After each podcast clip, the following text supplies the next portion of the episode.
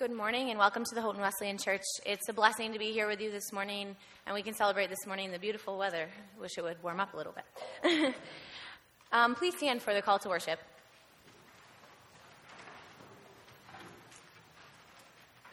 Let us sing of the Lord's great love forever.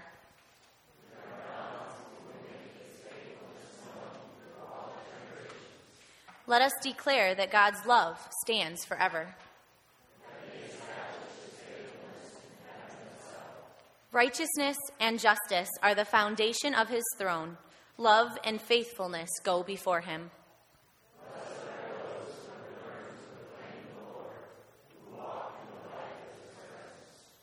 Please pray with me. Dear Lord, thank you for the opportunity to be here this morning. Help us to have open minds and open hearts to receive what you would have us hear this morning. Help us be present and give us peace. In the Lord's name we pray. Amen.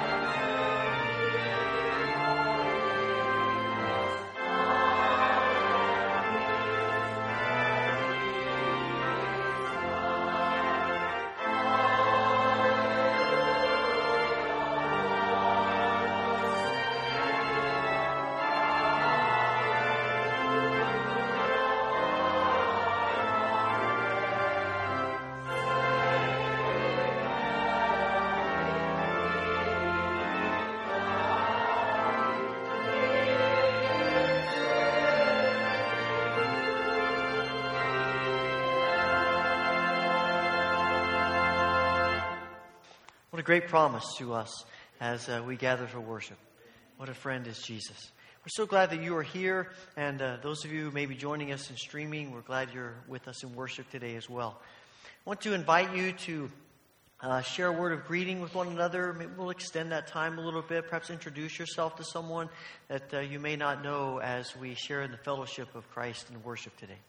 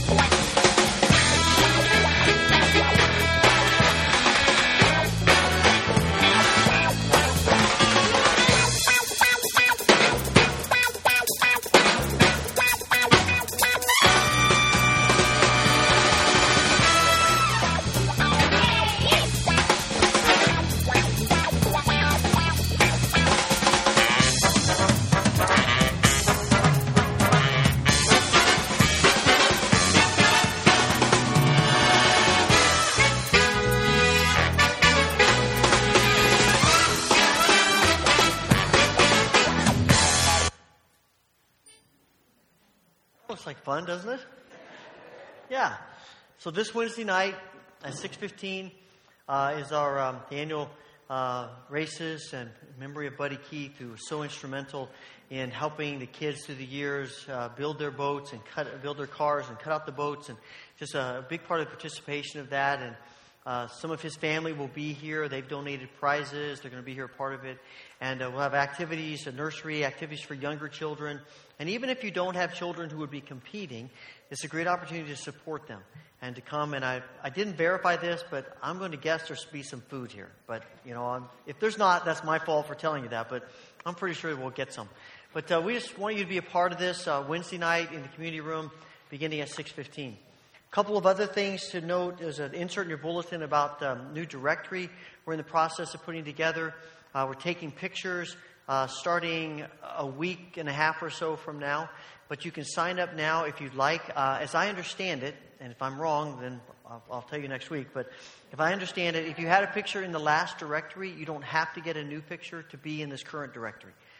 But if you would like a new picture, maybe either you're new to, uh, to the church or maybe your family's dynamics have changed and you'd like a new picture, then uh, we're taking pictures for anybody who would like them, and then they'll put those together. So uh, you can sign up actually after the service in the back foyer. Uh, there's someone to help you, as well as anytime you go through the church website and sign up online. And the other thing is, remember, next Sunday is a time change. Uh, daylight saving time begins, and so if you don't change your clock, you'll be late for everything next week, uh, next Sunday. So just want to remind you of that as uh, you get ready for coming for worship on next Sunday.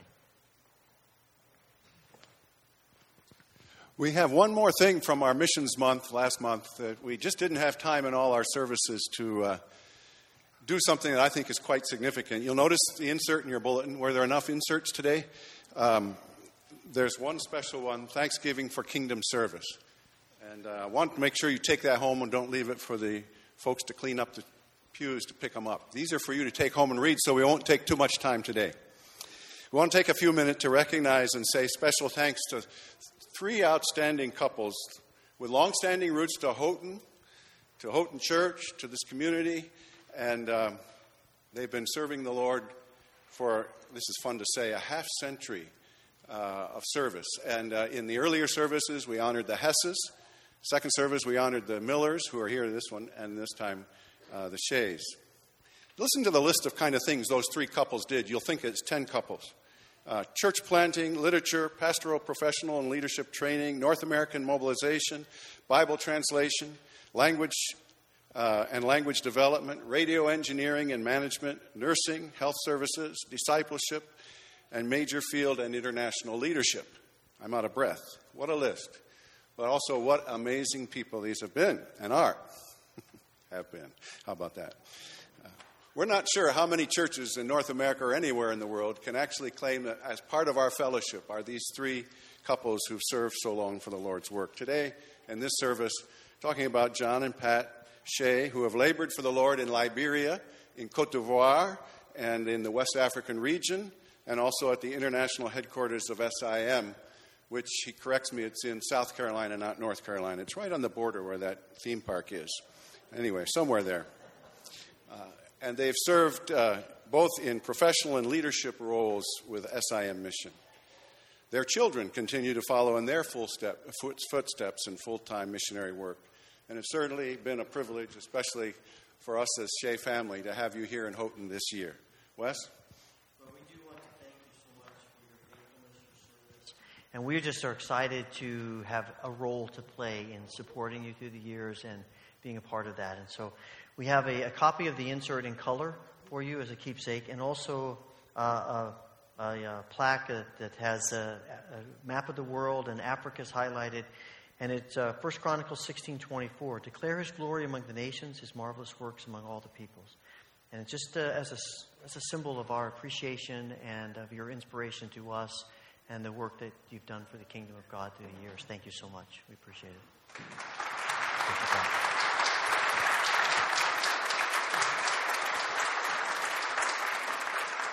Thank you very much.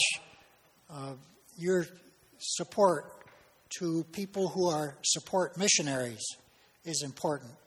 I used to say something like the military took 17 people in the background to keep one infantryman going. Of course, now there aren't so many infantrymen, but that's not the way it is in missions. There are plenty of them, and they need help to manage. They need things taken care of so they can get on with what they are here to do. This church recognizes that. I think it takes the same kind of thing to run a college. So you all are familiar with that. And we want to thank you particularly for continuing to support us through many years. Pat, you want to make a comment? I'd like to share with you the verse that meant an awful lot to us as we were in Liberia's civil war, evacuated twice. Genesis 28:15 became very precious to us and to our Liberian co-workers. I am with you. I will watch over you wherever you go and bring you back to this land. I'll not leave you until I've done what I promised you. Genesis 28:15. I want to assure you that during our 100 years we did take some time out to sleep.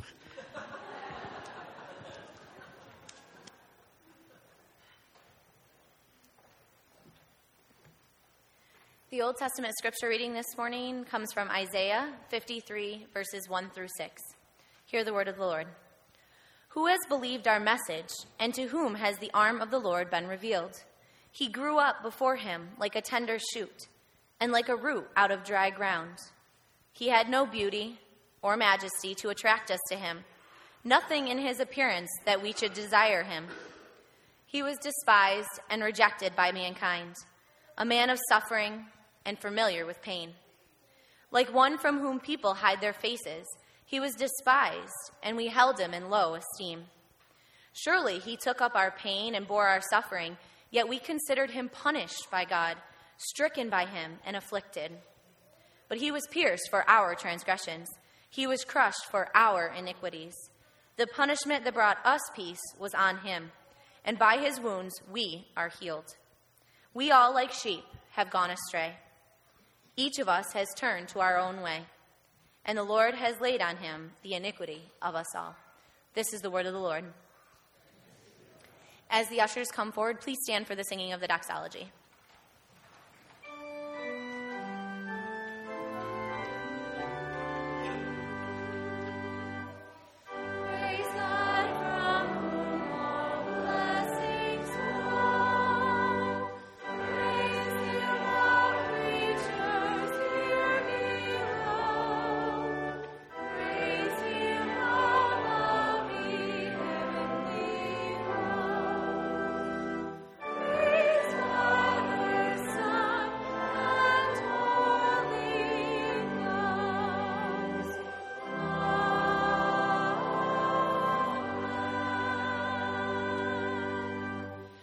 Dear Lord, bless our gifts this morning. Help us to give as you have given to us. In the Lord's name we pray. Amen.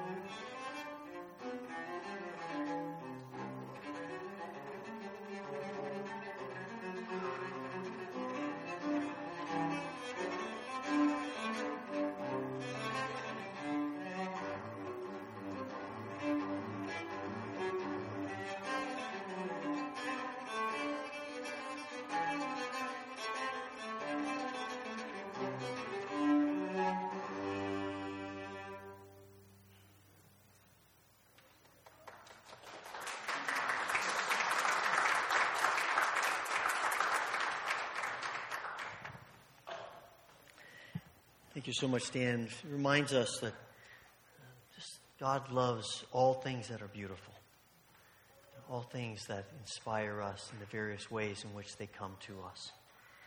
And the God who loves things that are beautiful, the God who creates things of great beauty, is the God who loves us and cares for us. And because of his great love for us, he invites us to, to confess to him the burdens, the sins, the struggles of our lives. And in doing so, we know that He hears us and that He works in our lives. So join me in the prayer of confession that is printed in your bulletin as we pray together.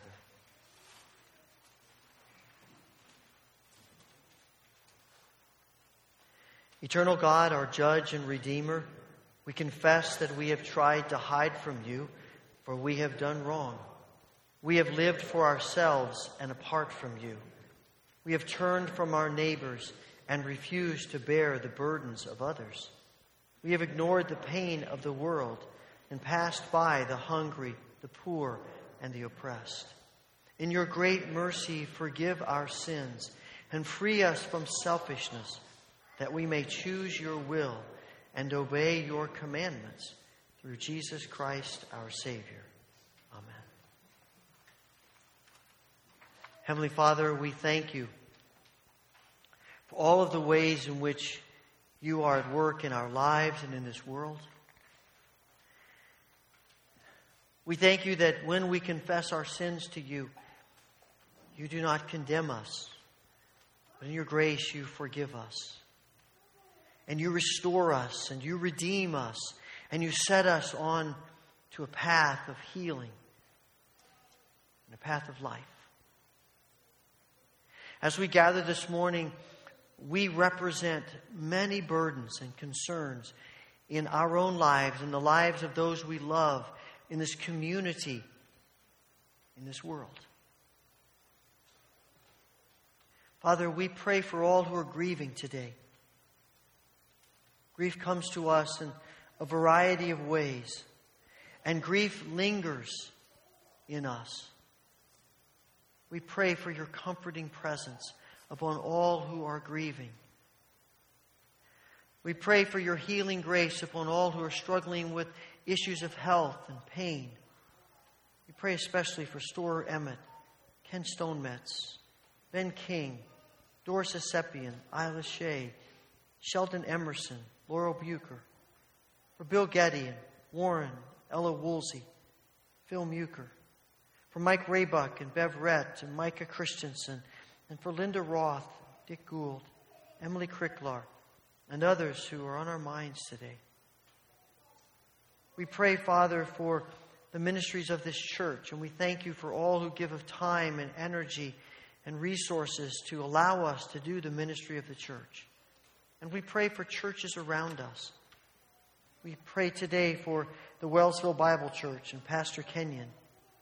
We pray that you would pour out your Spirit upon this gathering of believers, that even in worship today they would sense you present, and that you would stir them to love for each other and to love for Wellsville and beyond as they bear witness to you. And Father, we think of of our world.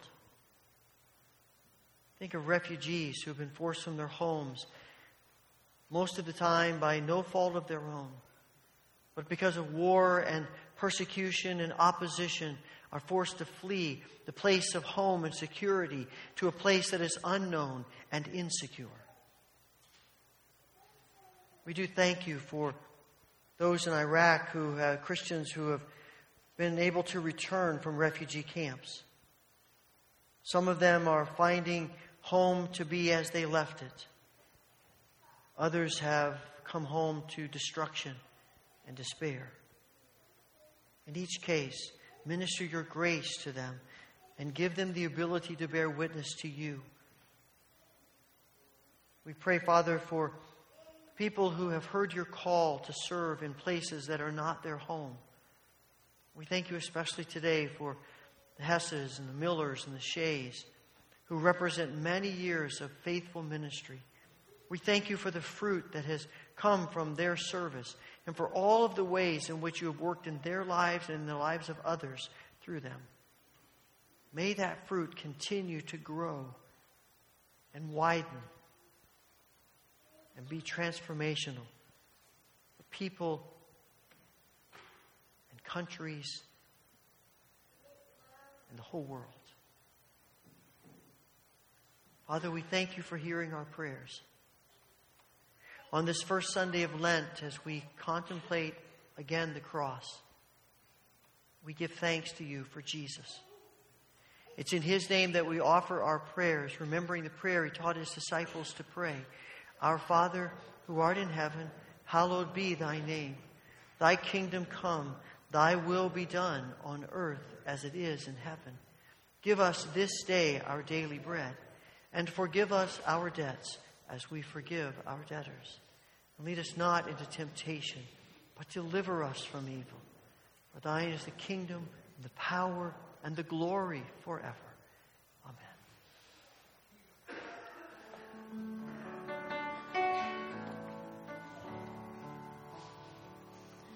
How deep the Father's love for us, how vast beyond all measure, that He should give His only Son to make a wretch His treasure. How great the pain of searing loss, the Father turns His face away as wounds which mar the chosen one, bring many sons to glory.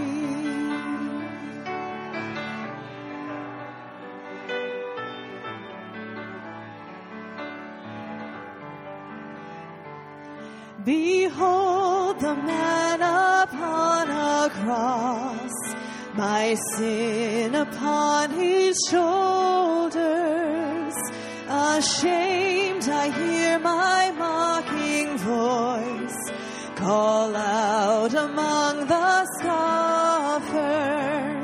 It was his love that held him there until it was accomplished. His dying breath has brought me life. I know that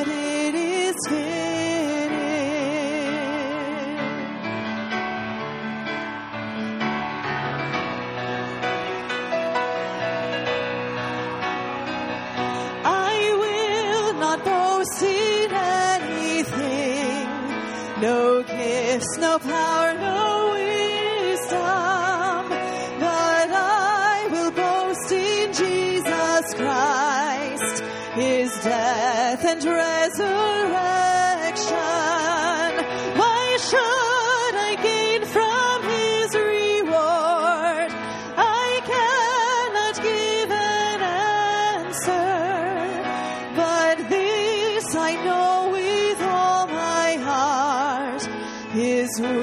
have paid my ransom, but this I know with all my heart. His wounds have paid my ransom.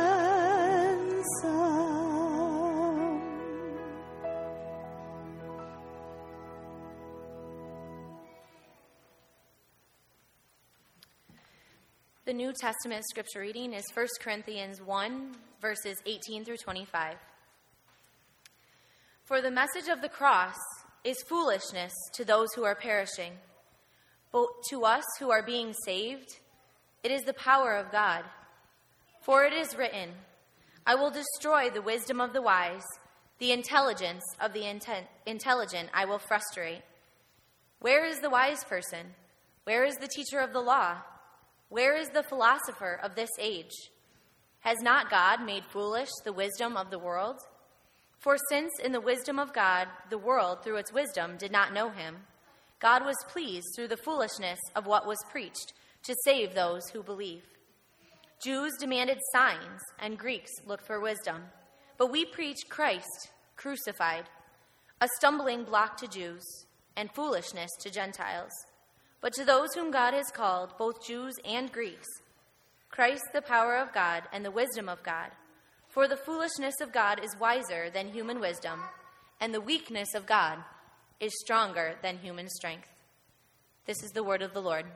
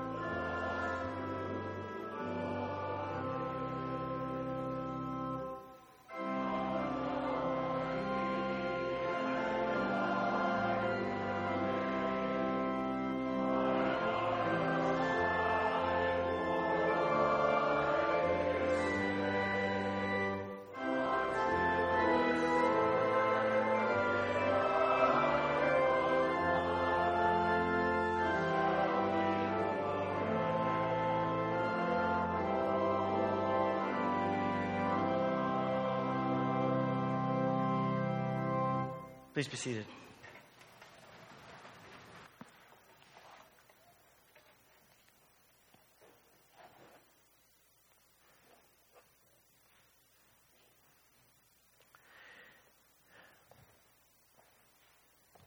One of the things that I think isn't common for all of us is that we like to be right. Am I right? I'm right, right? Yeah, of course. Want to be right. But even more than that, not only do we want to be right, we want people to know we're right. You get into conversation with someone, uh, we want them not just to, we don't want just to press the point that we're right, but we want everyone to know we're right. And it's difficult for us in a situation, a setting, where we know we are right. We know we are following the right person. We know we have the right ideology, the right theology, the right philosophy.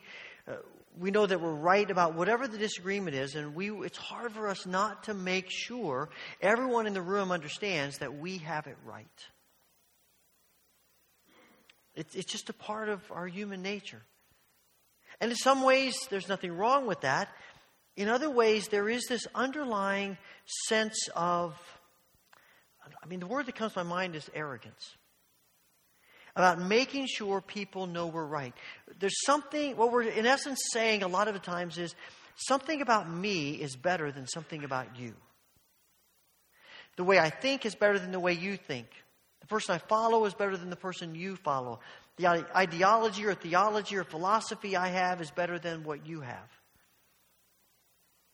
And, and there is this underlying sense of our struggle with being arrogant about being right. It doesn't mean that we're not right. There's just something about the spirit, the attitude in which we approach it. And this is not a new problem. This is not something human beings just started uh, dealing with in the last 10, 15, 200 years. This is something that goes all the way back to as, as beginning of when human beings first sinned. And we see it in the New Testament as, as Paul begins to write this letter to the church at Corinth. The passage we read begins at verse 18, but beginning at verse 10, before that, Paul jumps right into the issue that seems to be, uh, seems to have, have inspired him to write this letter. He says, I appeal to you, dear brothers and sisters, by the authority of our Lord Jesus Christ, to live in harmony with each other. Let there be no divisions in the church. Rather, be of one mind, united in thought and purpose. For some members of Chloe's household have told me about your quarrels. Some of you are saying, I'm a follower of Paul, I'm a follower of Apollos, follower of Peter, I follow only Christ. Now, when I read that, as the, I mean, you know, he's, the first nine verses are, I love you, I, I give thanks to you, God for you, you know, the typical introduction that Paul gives, and then he gets right to it. And, and it strikes me that if Paul comes to that issue so quickly, I wonder if the whole rest of the letter is in one way or another addressing that problem. He writes a lot of things in this letter. He, he writes about worship. He writes about uh, the sacrament of the Lord's Supper. He, he writes about love, the 13th chapter, that famous chapter. He writes about spiritual gifts. He writes about the, how the body and how we're connected to each other. He writes about speaking in tongues. He writes this great chapter about the, the resurrection.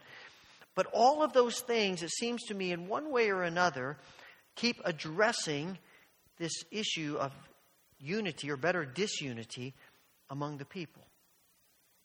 And when they when the argument is I follow Peter or Paul or Apollos or you know what, I don't mess with those guys. I just follow Jesus. There is this underlying sense of arrogance that I know more than you do. I'm better than you are. If you could just see things the way I see, then your life would be great. What intrigues me about this is that when after Paul introduces the problem, the very first thing he comes to, the very first solution he addresses with them is to take them to the cross. Now, he says the cross is foolishness to a lot of people. People who don't understand it look at the cross and think that's the craziest thing in the world. Now, for us, 2,000 years later, the cross has become something that we, we uh, look at as as a, as a positive thing. Now, you know, we think about the cross and, and we lament the pain that Jesus endured, but for us, this is a positive symbol. We sing about things like the power of the cross. But in first century Palestine, it would not have been viewed that way. It was, it, was, it, it, was a picture of execution. This is something that people who, who didn't know how to live in the world right faced. This is for criminals. This is for, this is for people who commit treason. This is for heretics.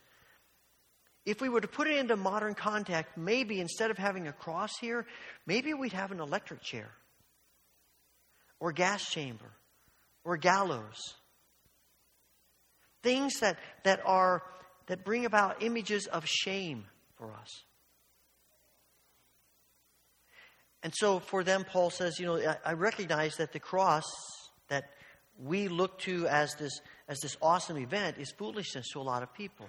And and to the Jews, in the book of Deuteronomy, it talks about how anyone who hangs on a tree is, is obviously cursed of God. Anyone who's been executed like that. And if you leave that person hanging too long, it, it brings the curse onto the whole community. Paul understands the foolishness of the cross because for years, until he met Jesus, he persecuted Christians. And, and it's not because Paul was evil, it's just because Paul could not quite reconcile in his mind that, that people who followed someone who died like that could ever claim that, that this person was blessed by God. This is identifying that person as being cursed by God. And so people who claim to follow this person and that it leads them to God are either heretics or crazy or both. It's foolishness. And for the Gentiles, for the Greeks who, who uh, value wisdom so highly, for them it's all about what you know and how you can communicate what you know. And as long as you know the right things, then you're good. And Paul is not disparaging knowledge. He talks often about how, how helpful and important knowledge is. But when knowledge is what we worship, the cross looks foolish to us. Because that's not how things get done in this world. That's not how things operate. That's not the position of power and strength that that moves the world. And so he says it's foolishness to people who don't understand. It's a stumbling block. Think about the various religions of the world and the symbols that, uh, that they use. Philip Yancey was, writes in one of his books about being in, at that time was Bombay, now it's Mumbai, India. And uh, this place where he said basically the four great four largest religions of the world tend to operate in pretty peacefully. And he said, was out, he was out for a walk one day, and he, he said, wherever you go in that city, you see images of, the, of Hinduism. Not just the temples, but even like vendor carts. All of the painted gods and the images. It's just so prevalent everywhere. And these are the images that, that, the, that Hindus look at as this is, this is triggers our faith. And he said, as I walked, I came across a mosque, which is obviously very different from the Hindu temples. They have no images, they simply have a spire on top, a, a minaret that reaches into the heavens to about the one God, Allah. And as he continued his walk, he came across a Buddhist center.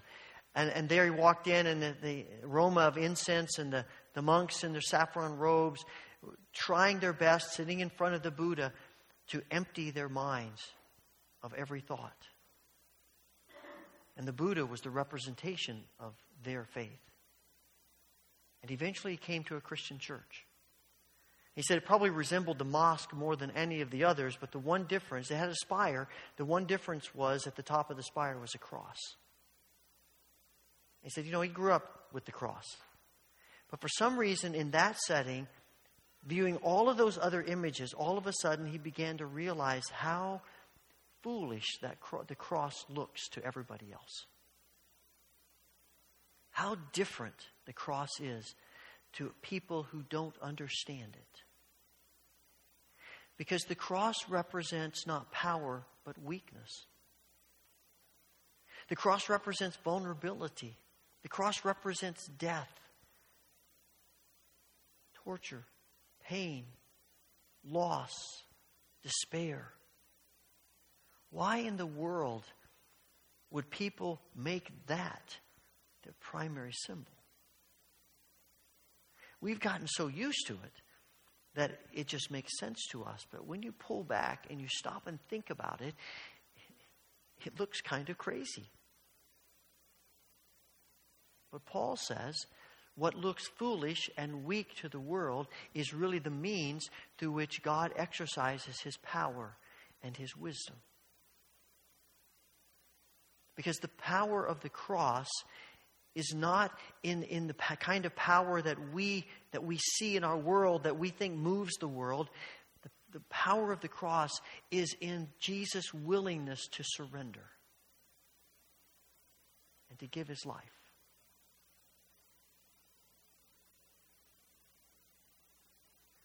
There are some people who want to simply say, let's remove the cross from this whole discussion. Let's not worry about the cross, the Jesus of Calvary. That's too hard to understand. Let's just focus on the teachings of Jesus. That's good enough. But if you take, if you remove the cross from the teachings of Jesus, the teachings of Jesus really become nonsensical. I mean, if you don't have the cross, why in the world would you think that blessing comes from being poor in spirit or being meek and humble. Why would we think, without the cross, why would we think that the blessing comes from, from being merciful instead of being vindictive? Why would we think, without the cross, why would we think that, that, the, that the way to life is in giving up instead of grasping? In letting go instead of hoarding? Why would we ever think that blessing could come from being persecuted? If without the cross, turning the other cheek makes no sense. Going the extra mile makes no sense. It, it makes no sense without the cross. You put it into the concept of, of how all the other gods of the world are viewed, and and, and you realize that in many ways that the whole point in, in most of the other, the other religions of the world and how they view their gods is that to be the, a god means you don't have to mess with human stuff. That's the whole point of being God. You don't have to do that. That's the perk of being God. It's like being a parent. You know, the whole point of being a parent is you get to tell your kids what to do. You get to control them, right? I mean, that's what we do this for, isn't it? You got to have some kind of perk about being God. And the perk of being God is that I get to do what I want. I don't have to mess with all this human stuff. I, I distance myself from it. I'm completely away from it. That's what you keep seeing over and over again as you read about all the other gods of the world, except for ours. And the image of our God is not a God who distances himself from the world, but a God who walks right into the world. Sometimes I've, I've wondered about, you know, when Jesus, when Jesus, after the resurrection and the ascension, the world, quite frankly, doesn't look all that much different than when he came. And I'd like to think that Jesus cleaned up everything and he perfected everything and it's all good. And now we see the difference. But he doesn't. And I think that's because Jesus doesn't come to perfect the world. Jesus comes to step into the mess of the world to heal it and to restore it and to redeem it. And to offer a way for us to have life. And it comes back to the cross. Not only does Jesus' life make no sense if you remove the cross, the reality is when you think about how Jesus lives his life and what he teaches, really the most natural place that he's going to end up is a cross. If people around Jesus are really listening to what he's saying and watching what he's doing, they have to be stepping back and thinking, Jesus, are you really want to do this? That's not going to end well. You need to back off a little bit on what you're saying to the, the Pharisees. They have power. You need to just be a little softer with, with Herod. Don't hang out with those kinds of people. That's not going to get you where you want to be. If, you, if people really were able to see and understand what Jesus was doing and what he was saying and, and what, his, what his word was, really, if you, if you think about it, it's going to end up in something that looks like a cross. Because Jesus' whole life, even though he had all the power in existence, he let go of it. And the startling thing about pondering that is that if that's the way Jesus' life is headed, then what does that say about those of us who are disciples of that same Jesus? And the direction of our lives and the call of our lives.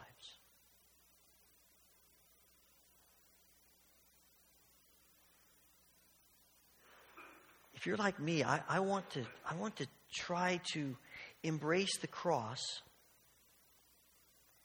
without embracing the kind of life that the cross demands.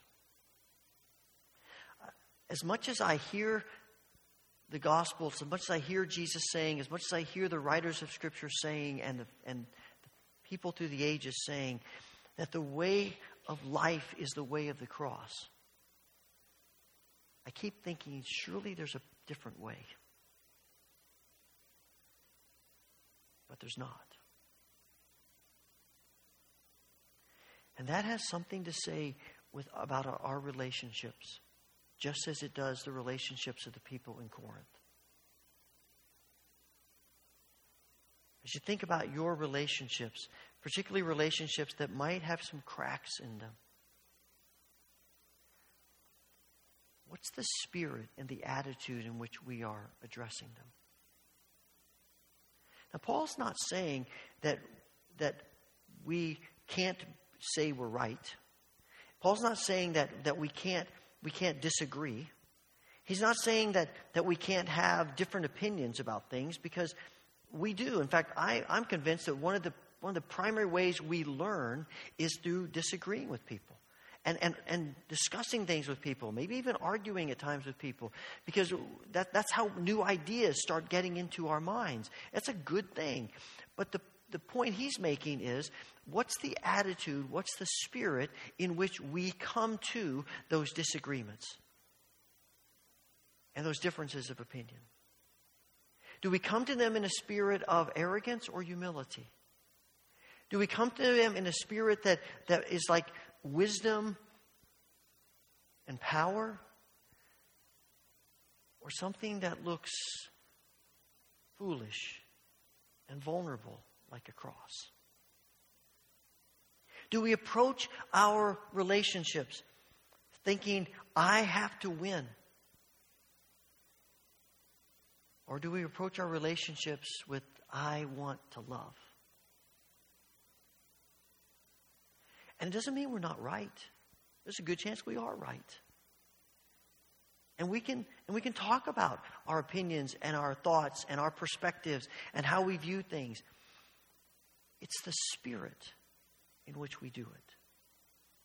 I don't think there's anything wrong in the church in Corinth with some of the people feeling more connected to Paul or to Peter or to Apollos. The problem was they were saying, because I follow Apollos, you're wrong.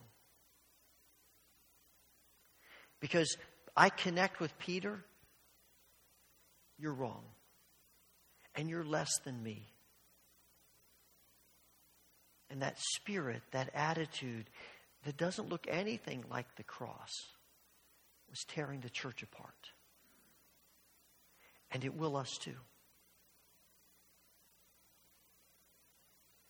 I saw an article this week that, that the, the title grabbed me. The article was fine, but it was really the title that grabbed me.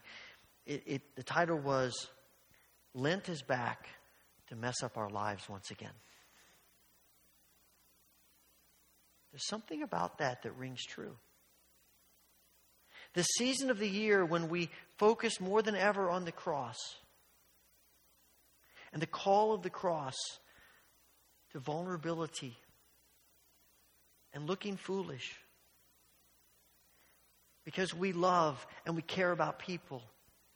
We don't have to always be thinking about ourselves, and we give of our resources, and we love one another. And we surrender to Christ. That's the call of the cross. And during the season of Lent, we are especially thinking about it, not because that's the only time we should, but because it is a time when our focus tends to get directed there. And I find I think there could be huge value to us personally, to us corporately. To hear the words of Paul saying, you know what, if you look foolish, that's okay. So did Jesus. Father, thank you that you love us with an everlasting love. Thank you that your love leads us to the cross. Give us grace to embrace the message of the cross. And in so doing, bring healing to us in every way that we need it. That we may bear witness of you to one another and to the whole world. Christ we pray. Amen.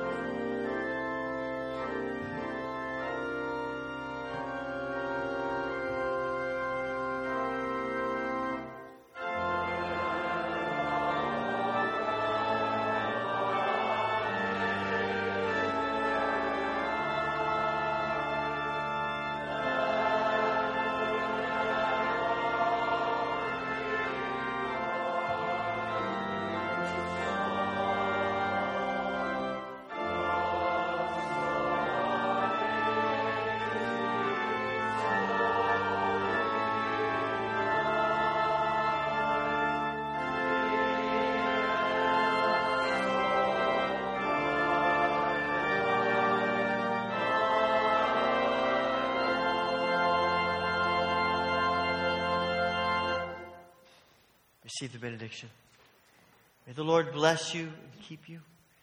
May the Lord make his face shine upon you and be gracious unto you. May the Lord make his, turn his countenance upon you and give you peace.